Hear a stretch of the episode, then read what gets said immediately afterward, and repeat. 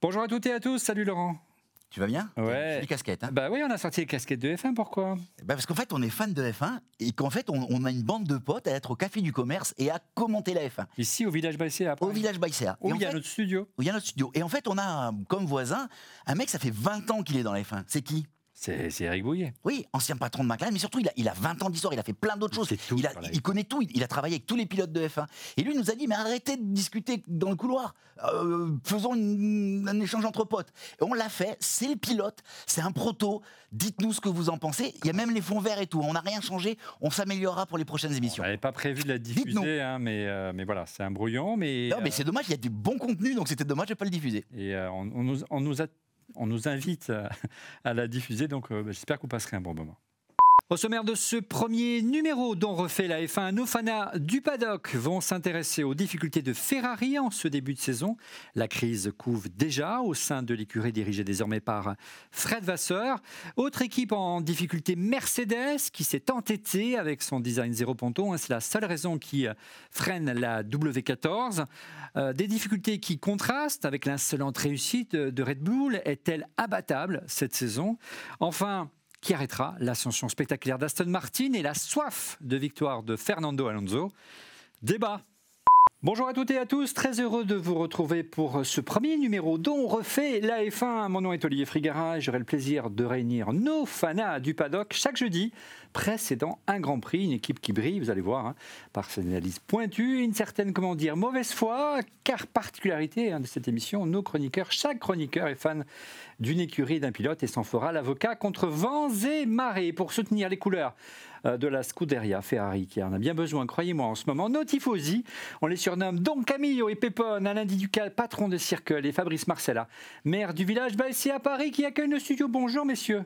Bonjour. Vous faites grise mine, hein Mais ça commence déjà mal, hein. c'est Pepone avec un E. Euh, Oui, bon, ça va. Bon, Mais, faut le non, dire. ça va, vous avez retrouvé le moral parce que c'était, pas D'accord, gênant. ok. Ouais, bon, C'était bon. prêt, bon. Un autre fan de Ferrari, mais il a choisi de prendre du recul et de tr- trouver refuge loin, loin derrière les Ardennes pour méditer sur le futur de la Scuderia. Monsieur Christophe Degrave. Bonjour Christophe. Salut tout le monde, j'espère que vous allez super bien pour cette première de On refait la F1. Oui, il adore euh, autant Lewis Hamilton qu'il déteste Max Verstappen. Il portera les couleurs de l'écurie Mercedes cette saison. Monsieur Laurent Pantanach. Oui, Bonjour tout le monde. Oui, voilà, il en a perdu la voix. Et quant à moi, je demeure un fan historique du meilleur pilote du plateau, bien sûr, hein, Fernando Alonso, et je, je le supporterai en toute objectivité, ainsi que l'écurie. Aston Martin. Et pour mettre de l'ordre dans ce qui s'annonce déjà un grand foutoir, euh, pour élever quelque peu le débat, il fallait une personne d'expérience, un team manager avec une poigne de fer. Monsieur Eric Bouillet. Bonjour Eric. Bonjour. Alors de même, je me permettrai de corriger, c'est pas bouillé, c'est boulier. Boulier, ouais. D'accord. Voilà. Eric, on ne te présente plus, hein, une figure de la F1, patron du Grand Prix de France, ancien team manager de McLaren, de Lotus. Tu disposes de toutes les prérogatives d'un team manager bien au-delà. hein. Tu es carrément l'arbitre de cette émission. Tu peux attribuer les drapeaux noirs et blancs hein, en guise de carton jaune, des pénalités, voire un drapeau noir si vraiment on dépasse les limites de la piste. En tout cas, n'hésite pas à faire entrer euh, dans le rang, ou plutôt au stand, euh, nos chroniqueurs s'ils ne sont pas sages. Allez, on enchaîne tout de suite avec le premier, euh, euh, première thématique de cette émission. On va commencer par la déception de ce début de saison, à savoir Ferrari.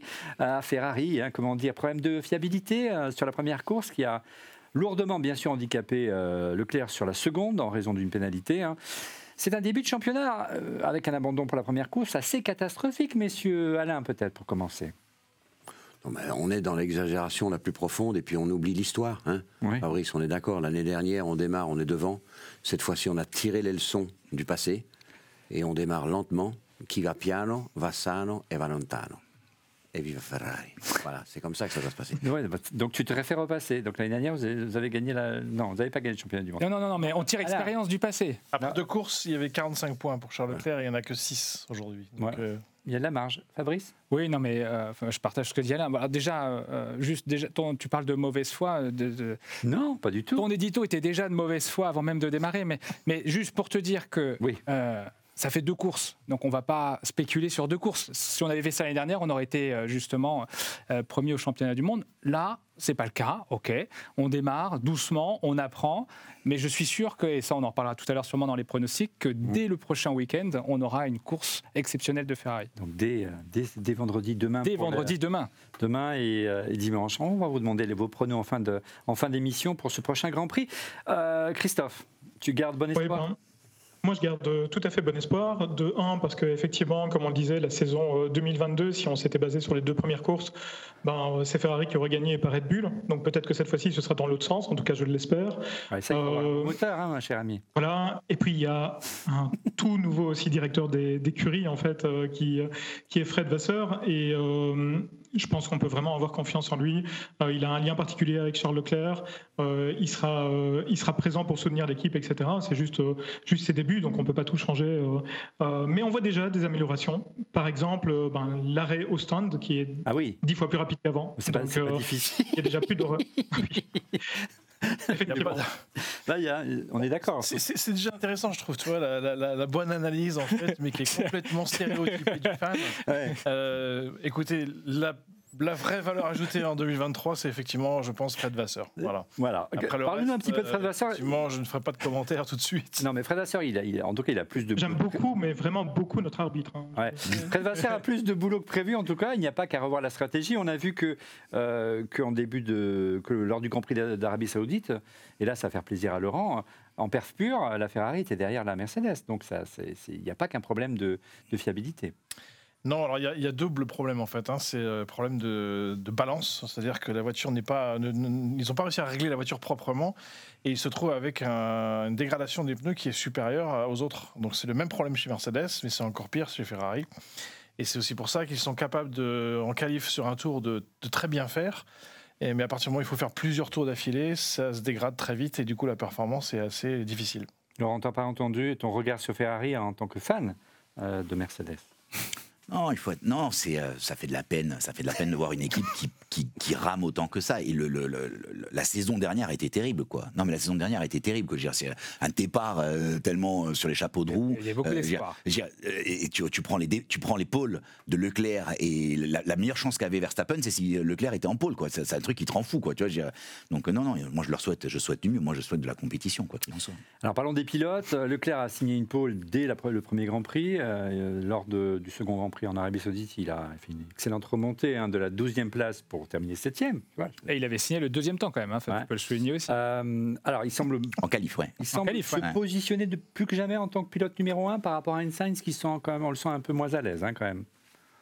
Messieurs, Ouais, oui, en les fans cas- de Ferrari, les aussi. Oui, alors moi déjà, la, la première chose, c'est que moi, mon objectif, c'est que Ferrari gagne, quel que soit le pilote. Toi tu t'en fous. D'accord, moi je m'en fous. C'est la Si on carte même aller Ferrari. chercher Verstappen chez Ah bah Ferrari, non, ouais, Ah non. non. Néanmoins, néanmoins, néanmoins, effectivement, si j'avais un classement à donner entre les deux, j'ai une préférence pour Charles Leclerc. Euh, L'état d'esprit, puis je sens un peu plus compétitif. Enfin, en tout cas, c'est c'est le, c'est le ressenti qu'il qu'il donne lorsqu'il pilote. Tu n'as pas crainte, toi Alain, qu'à un moment donné il s'agace un petit peu des problèmes de fiabilité, des problèmes de stratégie, qu'il aille voir ailleurs l'ami? Mais non, ce garçon est en train de grandir, tu vas voir. Tu n'as pas d'autres arguments? Mais non, moi j'ai une entière confiance euh, dans Leclerc, moi. Ouais, tu- on parlait tout à l'heure avec, euh, je sais pas qui c'est qui disait ça, de la proximité entre Vasseur et, et Leclerc, euh, Oui. Christophe. Oui. Euh, Eric, c'est Christophe qui disait ça. Euh, confirmes?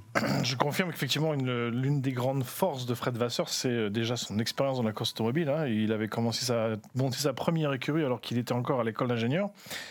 Et, euh, mais c'est quelqu'un qui, en plus, effectivement, a un management auprès des pilotes qui est assez. euh, c'est l'un des meilleurs. Je dire, il a sorti les Lewis Hamilton, les Rosberg, tous ces gens-là.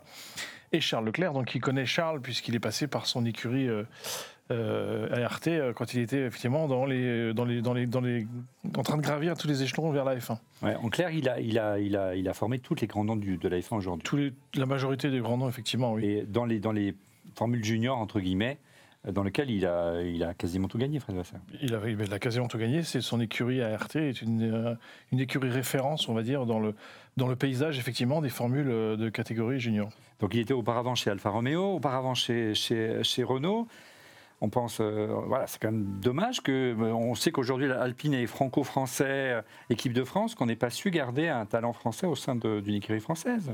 Est-ce que vous avez des, des remarques ou des infos par rapport à ça? Peut-être Christophe ou, euh, ou Eric, si tu veux intervenir. Moi, je veux bien. Je pense que les Ferrari Boys en fait s'en fichent complet. Oui, ce qu'ils veulent, c'est gagner. Non, mais après, Ferrari gagne.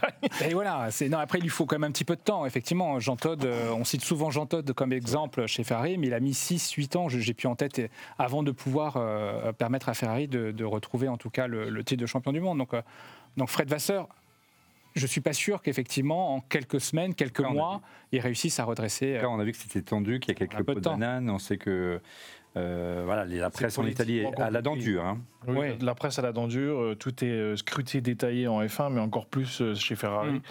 Et Et, euh, voilà, c'est vrai qu'il a eu, euh, il a eu euh, quelques, une arrivée un peu compliquée, on va dire, mais, euh, mais je, de nouveau, la meilleure valeur ajoutée aujourd'hui en 2023 pour Ferrari, c'est l'arrivée de, de Fred. de Fred Vasseur. Euh, Laurent, pardon. Ton, ton- ton sujet, on parlait de souvent, on parle souvent ensemble de Sainz. Moi, je Ouais, suis un Alors, c'est c'est- c'est ce que pour moi, je- c'est un excellent numéro 2. Point. Ouais, ouais, c'est bon, a- mais, euh, mais voilà. Je suis étonné quand même. Je suis étonné parce que pour moi, euh, le, Leclerc est très au-dessus euh, de Sainz. Et, par contre, il est très au-dessus aussi en Guigne. hein. C'est-à-dire que euh, Oui. si on prend la, la saison dernière, alors il s'est quand même sorti pas mal. hein, tu vois, son erreur du Grand Prix de France, elle est, elle est presque impardonnable. Quoi. Mais, mais, mais il a quand même beaucoup plus. Et là, là la, la- la saison commence. Alors, attention, il a eu son lot de Guigne, hein, Sainz l'année dernière. les moteurs qui ont pris feu, les machins, les bidules. Il faut pas non plus. mais mais moi, j'ai ce sentiment que, que Leclerc est euh, est, est meilleur. J'ai le sentiment aussi que Sainz se bat comme un diable, quoi.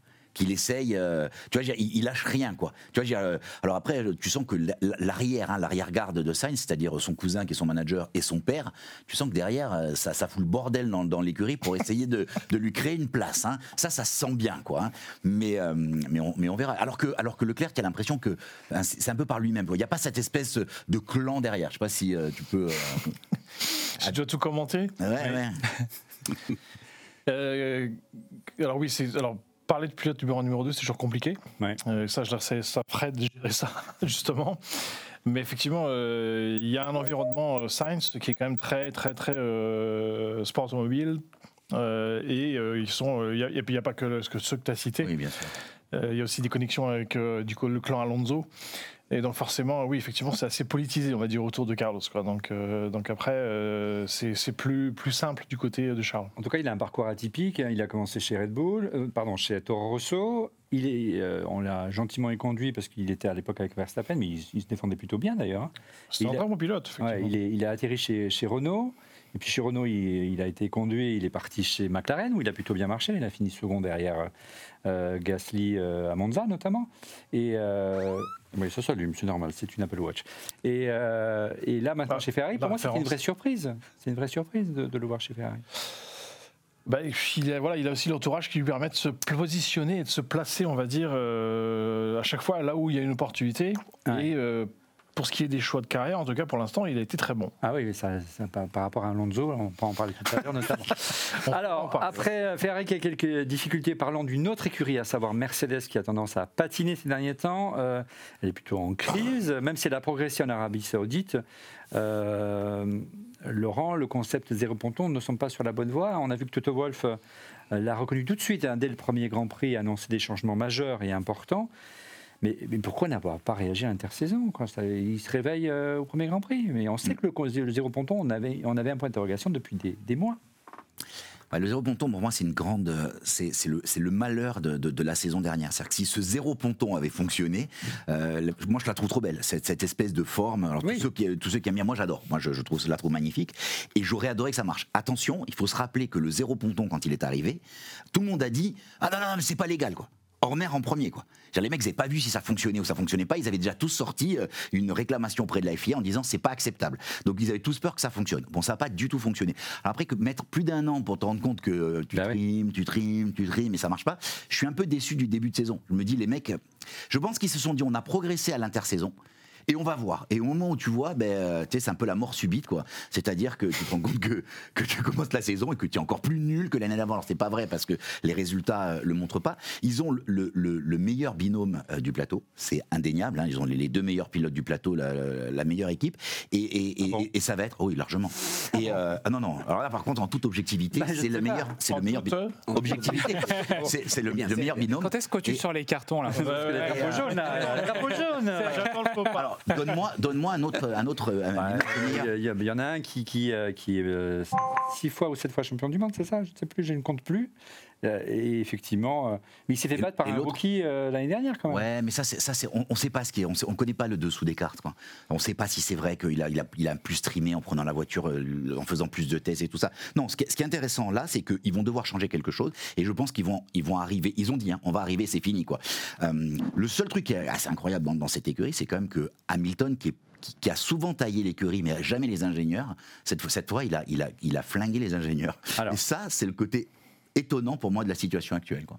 Alors justement, comment en est-on arrivé là? Est-ce que c'est, on peut dire, euh, Eric, que c'est un égo, un problème d'égo des ingénieurs qui, qui sont ferrés dans leur dans leur C'est eux qui sont censés être euh, subjectifs, non? Ouais. Euh, Non, alors il y, a- y y plusieurs choses. La première, c'est que tu, tu- quand tu démarres un concept de voiture, euh, tu le démarres 12 mois avant, déjà. C'est-à-dire qu'aujourd'hui, ils travaillent déjà sur la voiture 2024. Euh, pendant l'intersaison, et pendant l'intersaison, tu n'as que la simulation, donc tu vis dans un monde virtuel. Et euh, il y a le fameux mot euh, corrélation, c'est-à-dire que si ton monde virtuel n'est pas corrélé proprement au monde réel, eh ben, tu pars dans des délires et des fantasmes qui, qui, effectivement peuvent alimenter les égaux des ingénieurs et pas seulement des ingénieurs, puisque effectivement les ingénieurs c'est compliqué à gérer en F1. Euh, je pense qu'il y a aussi un peu de leadership. Donc là, je t'étais gratigné un peu Toto, mais il y a un moment, changer un concept, c'est- une grosse décision, c'est une décision assez grave. Et euh, si vous laissez les ingénieurs le faire, ils vont pas le faire. Personne va se lever un matin en disant je vais changer le concept, ça marche pas, je suis viré. Donc forcément, il faut l'aval du patron. Et, euh, donc, c'est des, des décisions qui sont très compliquées à prendre. Euh, maintenant, si on regarde les chiffres, justement, euh, l'année dernière, ils se qualifiaient Lewis euh, 6 dixièmes de la pole, et cette année, ils s'est qualifié à 6 dixièmes de la pole. Donc, ils ont, pas, ils ont autant progressé que les autres. Hmm. Euh, comment expliquer que justement que l'Aston Martin, qui, partage beaucoup de composants avec la Mercedes, hein, euh, le moteur, la suspension arrière, je ne vais pas dire de bêtises, euh, euh, elle, progresse de manière terrible et que Merco soit derrière, ça, montre vraiment l'aveuglement de, de l'écurie. Peut-être réaction des, des Ferraristes à côté.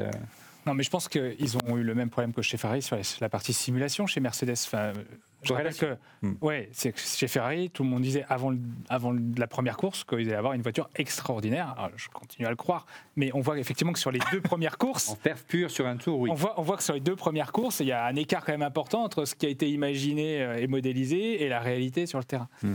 Euh, donc peut-être qu'Aston Martin avait un meilleur outil qui permettait de simuler tout ça, je sais pas. Meilleur que Mercedes. Peut-être, je sais pas. Bien. Ou que Dan Fellows lit mieux les règlements. Hein Ouais, alors justement, tu, tu parles des, des têtes pensantes de, de l'écurie. Beaucoup de forces vives de Mercedes sont également parties, à l'image de James Allison, qui a laissé le- son poste de directeur technique à Mike Elliott. On pense aussi à James Wolfe, qui, est- qui était le stratège en chef, qui est parti Alors, dans la direction de Williams. Petite correction, parce que tout le monde l'appelle le stratège en chef, euh, ce qui est assez étonnant. En fait, la réalité de son job, c'est que c'était le numéro 2. Ouais. Donc c'est quand même un poste très très important. Et Quand je parlais de leadership tout à l'heure, euh, c'est peut-être aussi un chaînon manquant qui a manqué à l'écurie Mercedes cet hiver, euh, puisque James est parti chez Williams. Euh, et donc peut-être que la connexion euh, Brackley-Toto n'était plus aussi claire et que du coup, il- voilà, des décisions n'ont pas été prises à cause de ça. Euh, Christophe, ta, réaction de ton côté, on sent, euh, on sent bien que c'est co- c'est compliqué cette année pour, euh, pour, euh, pour Mercedes et qu'il va être difficile de rattraper son retard. En tout cas, ils l'ont reconnu eux-mêmes. Le championnat, cette année, ça semble compromis. hein. Oui, je pense que bon, Mercedes n'est sans doute pas le- la seule écurie dans, sur ce constat-là. Il y a des choix à faire chez Ferrari, il y a des choix à faire un petit peu partout. Ah, Euh, Aston, les, euh, Aston les a réalisés déjà et euh, a copié euh, quand même grandement, euh, donc effectivement avec des pièces Mercedes, mais a copié aussi grandement l'aérodynamisme de, de, de nos chers amis de chez Red Bull. Et Toto a l'air de dire, ben, s'il faut passer par là, en fait, on fera pareil, on fera un double de, de la Red Bull. Voilà. Donc je, je me dis que finalement, en fait, les, les outils en soufflerie, etc., est-ce que c'est vraiment encore nécessaire alors qu'on a Red Bull à copier quoi? C'est pas, c'est pas faux. On sent une certaine impatience, en tout cas, Laurent, chez Hamilton. Ça, c'est nouveau, tu le disais tout à l'heure. Il semble vraiment en avoir marre maintenant. Là, je pense qu'il en a, je pense qu'il en a plein le cul. Je pense que, je pense que, je pense qu'il veut son huitième titre. Je pense que, je pense qu'il, il, il- il- il- ça sera un autre pilote aujourd'hui s'il avait eu son huitième titre. Et il faut le gérer, hein, la, ouais, d'il y a deux ans. hein. Et, euh, et je pense que, je pense que, je pense que c'est très dur parce qu'il veut y arriver. Au fond de lui, il veut y arriver, mais après, il- ça, ça, ça- Alors, comme tu disais, il critique, il est très corporate jusqu'à maintenant, euh, Lewis. Hein, donc, toujours. euh, il a, il, il l'a- critiquait pas. Là, il était très dur. surtout, il est dans la presse. Tu vois, je pense qu'en Euh, interne. euh, et pour certains, c'est une manière de, de faire un appel du coéquipier. Est-ce que vous le verrez finir sa, sa- sa saison, sa saison, sa carrière chez Ferrari euh, Alors, pas- alors je vous coupe, je vous coupe, je l'ai eu au téléphone hier. Il, il- il m'a dit, il m'a dit que No way. euh, il finirait chez Mercedes. Dans les stands. Mais, mais je pense, que, je, je- je- je Direct. pense que c'est une bonne chose s'il finit chez Mercedes.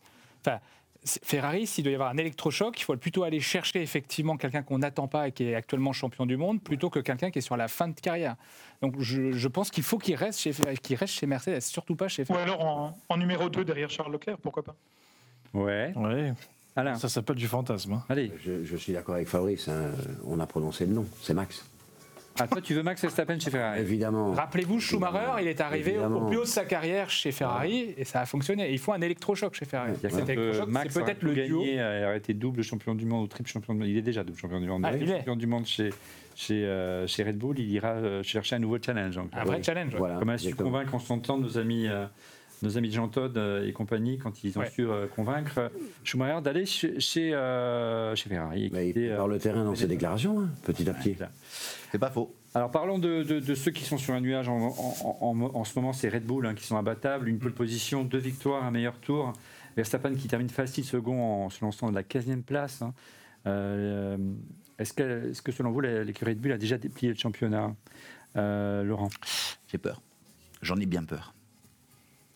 J'en ai bien peur. À part une compétition interne qui, qui serait, euh, qui n'arrivera pas, parce qu'ils privilégieront toujours Max, mais à part un, un, Tchéco qui, qui aura envie de, de- de sortir les dents, il va, il va rien se passer. euh, ils, vont nous. Fabrice Non, mais on, on a senti euh, quand même un, Tchéco un peu, un peu rebelle quand même sur la dernière course, hein, puisque je rappelle, hein, c'est même c'est son ingénieur qui a demandé de ralentir.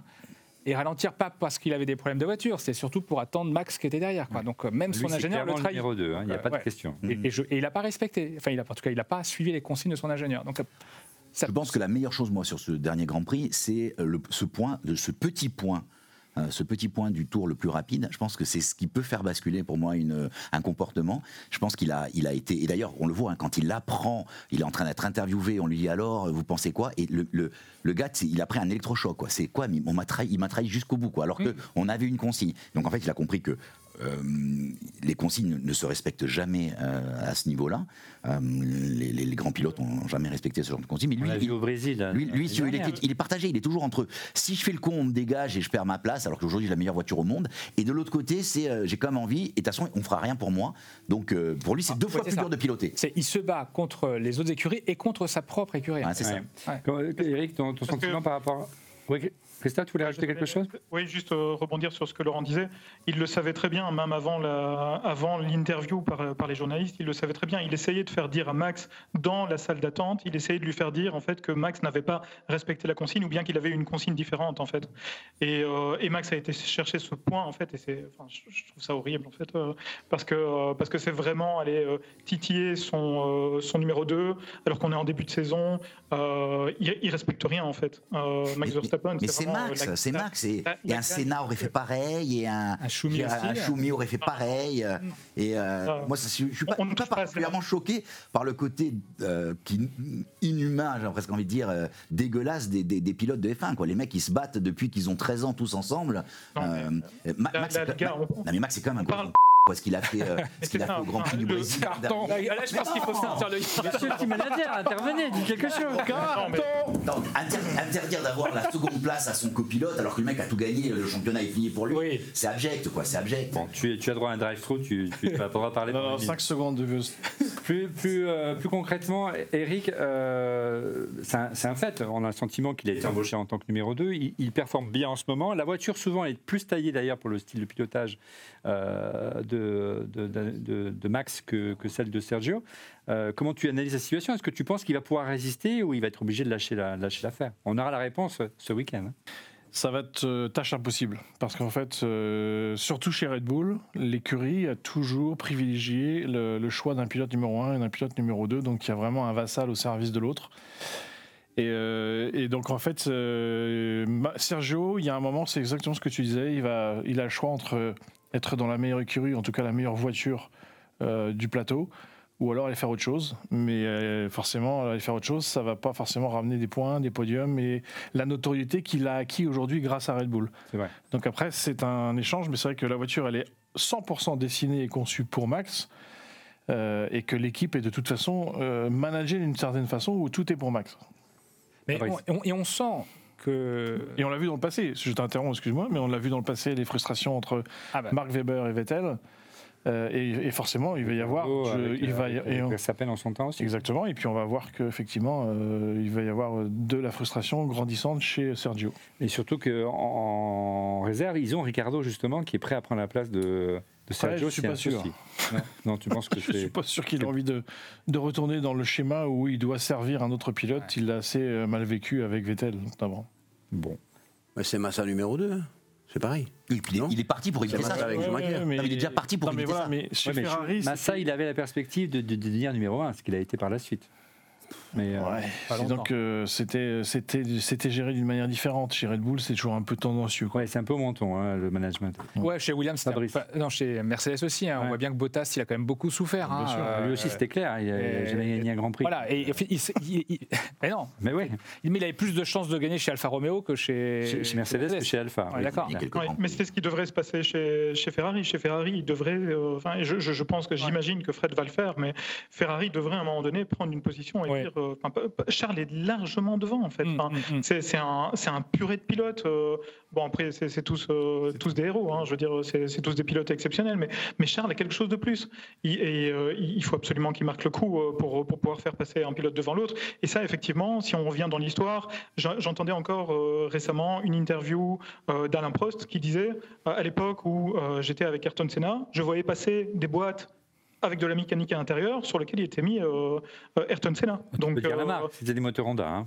voilà, exactement. Ouais, mais Donc Honda, fe- Honda, Honda faisait passer en fait euh, des, euh, des pièces qui étaient taillées pour, euh, pour Ayrton Senna et, euh, et Prost à l'époque n'avait pas euh, n'avait pas. Alors, je, je de- modérerai un peu les propos, si je peux me permettre.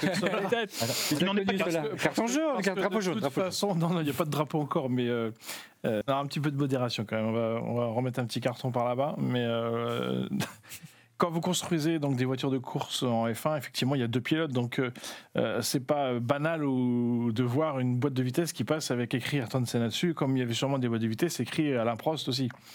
Ouais, Euh, ça vous fait partie de la faites, euh, légende de, de la rivalité Euh, Prost-Senna. Après, oui, ça fait partie effectivement de la légende de rivalité pro-Senna. Euh, on sait que par exemple Ayrton avait fait en sorte d'être très proche des Japonais pour essayer de, de grappiller toujours la- la- euh, les faveurs. Donc, euh, Bah, tu- reconnais mots- quand même qu'il y avait quelque mais oui, chose, mais- quand même. Mais, mais parce que ça fait partie de leur rôle à chaque pilote. Vous savez, chaque pilote, quand il rentre dans un garage, un des rôles du team manager, c'est d'arrêter le clivage.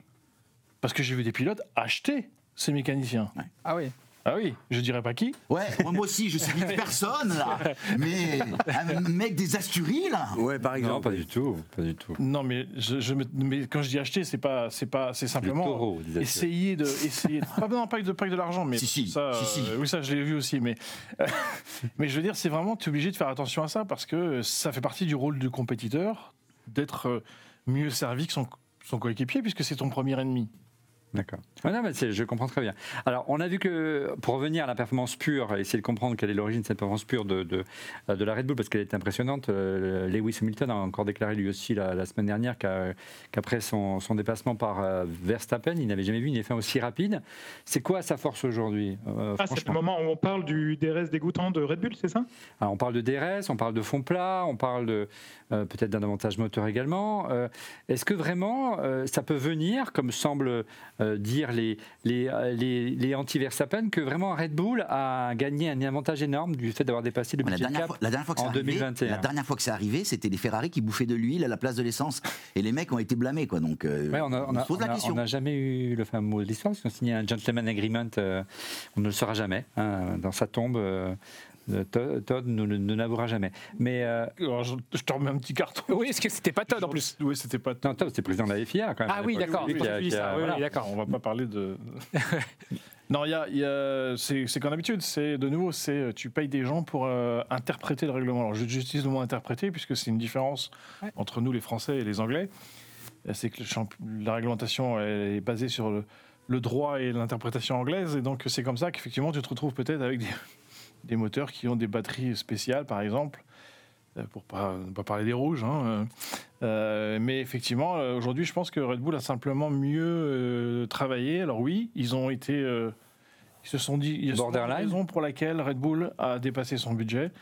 Euh, parce que je pense a un moment, c'est une question de, comment on dit, de, de- de trading. Hmm. Et donc on s'est dit, voilà, on va aller tricher 5% de temps en plus, ça va nous coûter tant, euh, mais ça nous rapportera tant. Et au final, euh, Tant pis si on paye. Surtout comme on l'a entendu d'ailleurs, hein, le, petit, euh, le petit dixième qui a été gagné, c'est le petit dixième que tu traînes toute la saison. Donc euh, mine de rien, il y a un gain qui est peut-être important. Alors les amis, est-ce que vous pensez que Red Bull va être handicapé dans les mois, les semaines qui viennent, dans les grands prix qui, vient, qui viennent, euh, par justement la réduction de son budget, de, de- de son budget, le, le moins de soufflerie euh, Alors, déjà, va se- avant de, avant de, afin de clarifier, c'est-à-dire qu'ils sont déjà, premièrement, ils sont doublement handicapés, puisque en tant que champion, du monde, ils n'ont pas le même, les mêmes conditions que les autres, puisque c'est dégressif.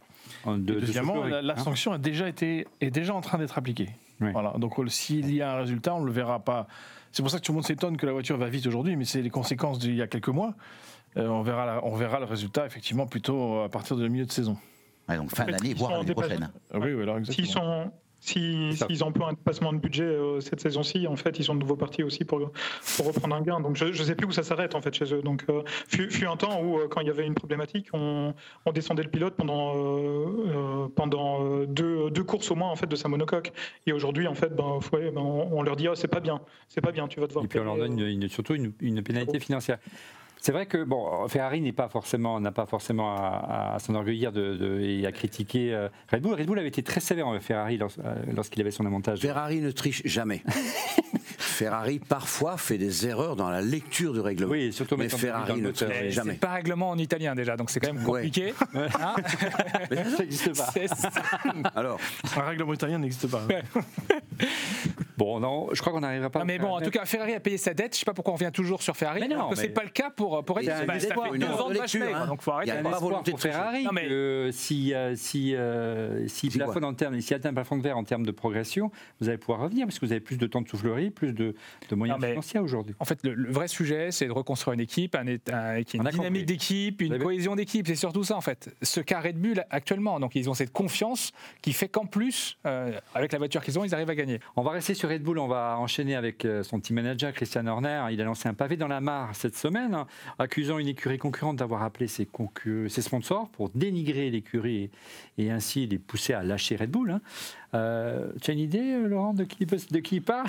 Pas le monde du monde, je vois pas qui peut faire ça, c'est pas. Une écurie voisine euh. Bon, d'accord, bon, tu vois pas. Euh, Brackley, c'est pas trop loin de Milton Keynes, ça, je Mm, crois. ouais, Euh, mais bon, d'accord. Concrètement, on sent qu'il y a quand même. On, tire, on tire facilement sur Mercedes en ce moment. On a dit que c'est eux aussi qui avaient euh, dit que le- ils avaient touché l'arrière de la voiture avec le cric et tout. hein.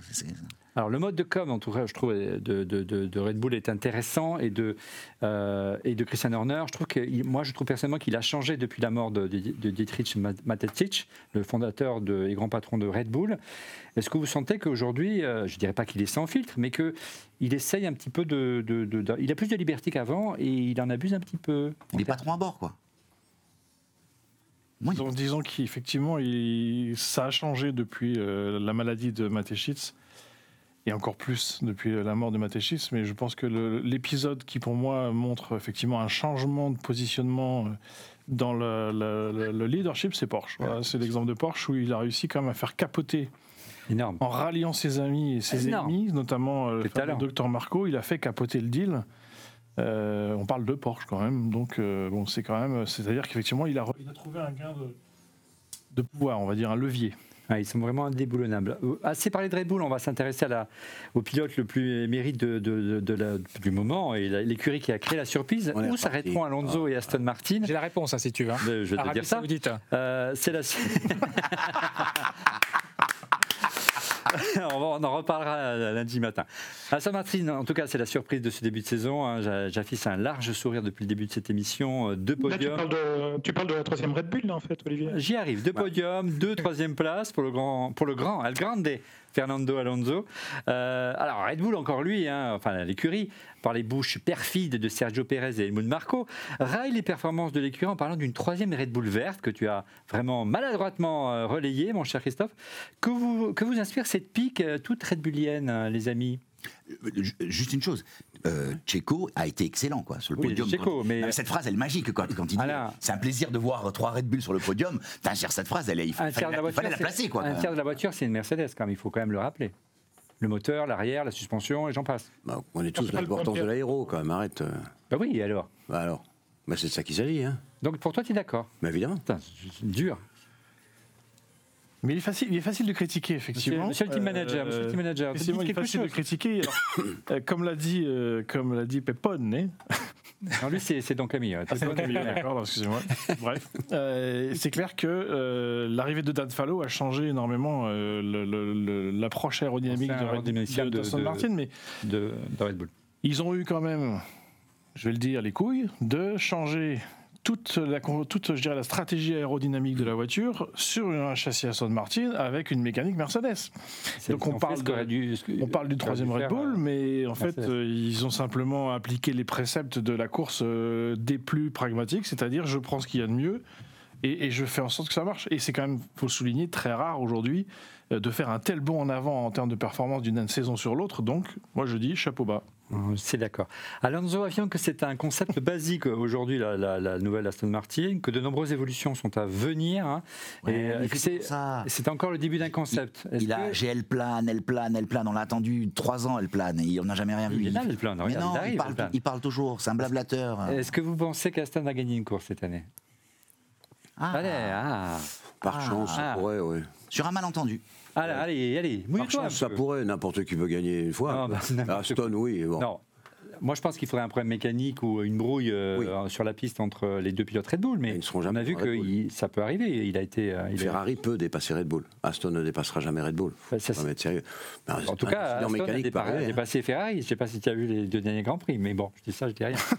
Il faut écouter le début de l'émission. hein. D'accord. Qui va piano, va sano et va lontano. Bon, alors une chose est sûre, le duel Aston-Alpine qui avait animé les saisons passées, euh, c'est terminé. Aston a vraiment progressé. Ouais. Alpine régresse.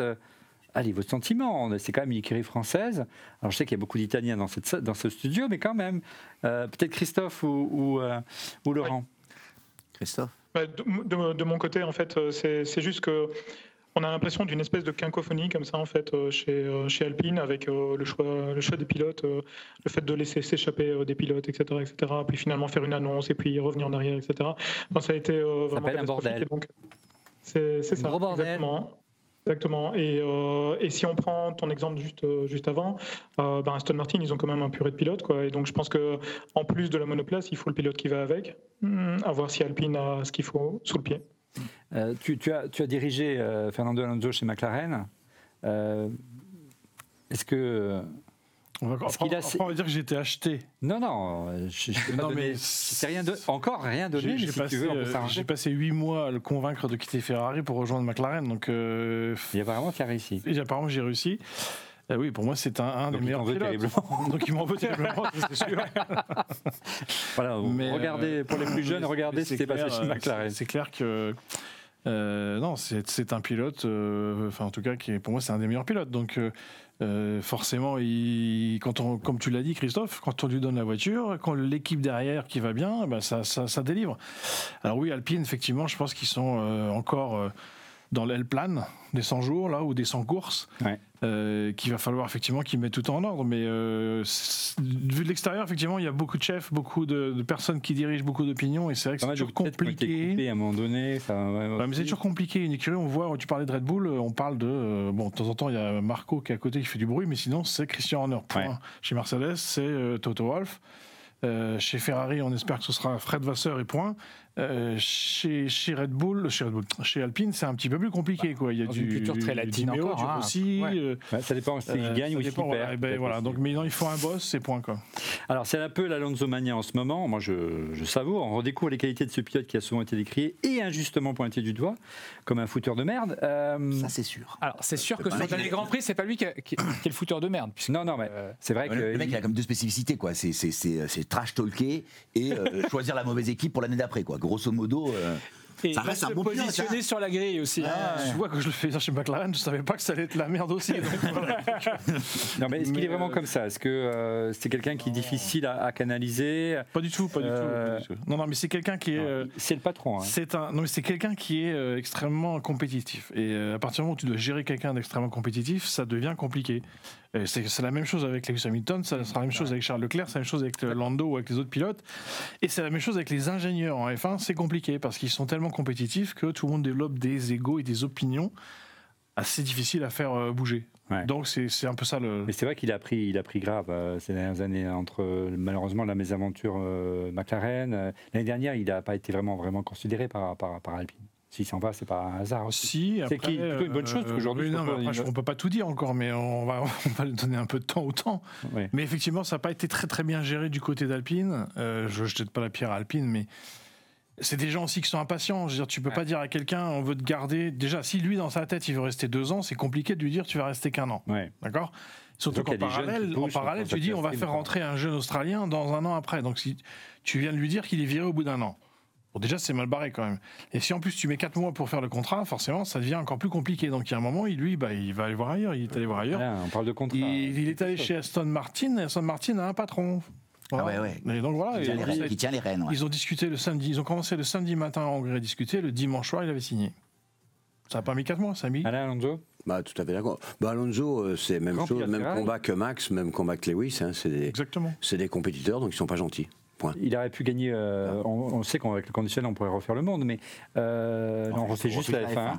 Euh, il aurait pu gagner deux fois chez Ferrari, hein, minimum, hein, l'année euh, avec l'erreur de stratégie déjà de Ferrari, hein, qui le fait rentrer au stand et, et, et- et Il y a un marquer. certain pilote russe qui le bloque à Abu Dhabi. Oui, il y a un en chrono, euh, on ne donnera pas, ouais, on dira pas de nom. Mhm. Et, euh, et puis l'année suivante, évidemment, avec une voiture catastrophique, il finit, euh, il finit à quasiment à quelques points de, dans, à nouveau de Vettel, avec une voiture qui était nettement en retrait des Red Bull. Et puis on parle, je ne vous parle pas également de, des tricheries éventuelles des Red Bull, on pense aux, aux- aux échappements soufflés, mais, mais, mais pas de polémique. Euh, donc au moins, un minimum aujourd'hui, il, serait, il mériterait au moins quatre couronnes de champion du monde. Mais ça, c'est c'est tout personnel. Un mot, tu en parlais tout à l'heure de sa pénalité Ouais. euh, sur le positionnement de sa F1 à Fabrice, sur la grille du départ. Il, il était décalé en effet, ce qui lui a valu une pénalité. Puis l'histoire du mécano qui a positionné son cric avant le décompte des 10 secondes, qui a déclenché une nouvelle pénalité. hein. Donc il a été déclassé, et puis on lui a redonné sa place. Il se passe quoi là, FIA la Non, sérieux. Euh, disons que la gestion de, de l'après Charlie Whiting n'a pas forcément été très bien gérée. On retombe dans le même phénomène. Prendre une décision sur le moment T, où vous avez que très, très peu de temps pour la prendre, c'est toujours très compliqué. Euh, la FIA aujourd'hui, euh, moi-même, je ne peux pas vous dire qui est le directeur de course. Parce que c'est un peu brumeux, donc en fait on ne sait pas qui est le patron là-dedans. Et euh, voilà, à l'époque de Charlie Whiting c'était clair, à l'époque de, même de Massy c'était clair. Alors Massy a été la victime euh, d'une cabale quasiment, j'appelle ça. Ah bon? Euh, parce que oui, parce que parce que parce que je m'en t'en remettre. L'inno- L'innommable Tu massif. vas t'en remettre. mais mais voilà, mais parce que au final Massy c'était quand même un patron. Et, euh, et, et aujourd'hui, je pense que c'est un petit peu ce qui manipulé manque. par, que tu veux dire d'avoir d'avoir en fait une euh, de- de- de- d'avoir un podium, de changer le podium et qu'ensuite on ramène la coupe au on change. Enfin, genre, c'est ridicule quoi. Ouais. C'est ridicule. Il y a un moment. euh, Allez, assez débattu. Je vous propose un petit quiz F1 pour euh, Voilà. conclure euh, cette émission. Alors, c'est simple. hein. Vous avez une question, quatre questions qui vous sont posées. Si vous ré- répondez dès la première, vous avez 4 points. La deuxième, 3 points. 2 points, vous avez compris. Et, et je note. euh, je compte sur la régie pour noter et vous me direz qui, qui- qui gagne. Allez, la première question, c'est un pilote. Soyez attentifs. Euh, J'ai refusé d'aller chez Williams. Attention, si vous répondez, vous ne pouvez plus répondre derrière, mais il faut prendre. C'est là où on gagne 4 points. J'ai refusé d'aller chez Williams. Vous n'êtes pas obligé de répondre. Passez votre tour. Allez, deuxième question. J'ai débuté chez Tyrell. Jean Lézy. Jean, allez-y. Deux points pour le. Pour le trois points. Trois, oh. Trois points pour Trois, le, oh. pour, le, euh, pour le président. C'est facile, j'étais au téléphone avec lui il y a une demi-heure. Bon, un circuit. Et pour, pour William, c'était qui finalement alors? C'était non, c'est Jean Lézy en fait la réponse. Ah, c'est Jean Alesi. Bah, Jean Lézy était en, en et- bataille. en- enfin, il, est- il avait signé, je crois, chez Williams. Et finalement, Ferrari l'a convaincu d'aller chez Ferrari. Oui, il avait signé chez Williams et il est parti chez Ferrari. Et au passage, une, euh, une bonne idée d'ailleurs. non, mais, euh, mais bon, ça allait bien avec son caractère et ça a fait aussi sa, sa notoriété. Ouais, ouais, ouais. Et au passage, euh, c'est Frank Williams qui a fait une bonne affaire parce qu'il a revendu le contrat. Ouais. C'est clair. Ouais, et, il, et il garde, il garde un lien avec Ferrari qui, est, qui est très Oui, fort. oui, hein. oui, Aujourd'hui, euh, il fait la promotion. Il, euh, j'ai vu la, la proximité avec euh, la famille Schumacher, avec truc, c'est ça, c'est Ouais, incroyable. Non, Jean, en plus, dans sa personnalité, effectivement, il, il- c'est le parfait fit. euh, Ouais. C'est latin. c'est- ouais, ouais. C'est le Fabrice Marcella local, quoi, en gros. Euh, alors, on parle d'un circuit, soyez attentifs. Première question, un tracé qui différencie les, les hommes des petits garçons. C'était Dan Gurney, qui avait un pilote, qui avait dit ça. Pour 4 points. Imola? Non. Non. Il y pleut souvent.